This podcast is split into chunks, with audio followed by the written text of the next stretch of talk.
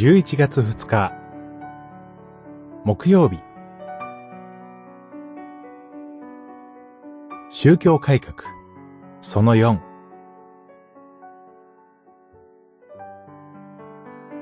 恵みのみ。宗教改革の三大原理。ローマの信徒への手紙。三章。二十三節から。二十五節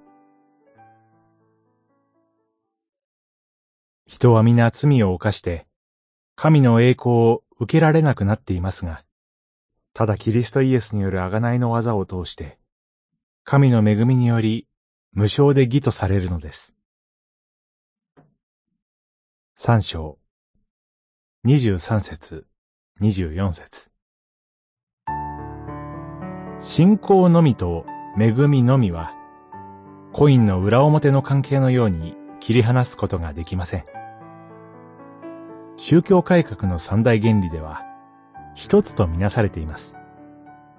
ローマの信徒への手紙と言わず、パウロの書簡を熟読すると、パウロの神学の中心は、信仰と恩寵であることがわかります。私たちは、私の個人的な感想かもしれませんが、福音書のシイエスの御言葉には関心を寄せますが、パウロの書簡となると難解だとして敬遠する傾向があるように思います。私たちの側から言えば、つまり、主観的には救いは信仰によってもたらされますが、キリストの側から見れば、私たちの救いに関しては、神の恵みによります。神は、私たちを救おうとされます。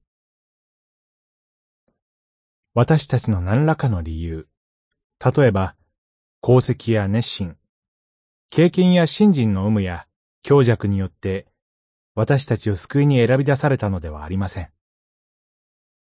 ただ神の恩寵、慈しみが動機です。私たちは何の代価も支払わず、フリーに、つまり、一円も支払わず救いに入れられ、永遠の御国に入れられます。宗教改革は、神が全く恵みの神であることを私たちに思い知らせます。この神の恵みの深さ、広さ、大きさを想起することを日常生活の根本において生きていくことこそ求められていると断言できます。祈り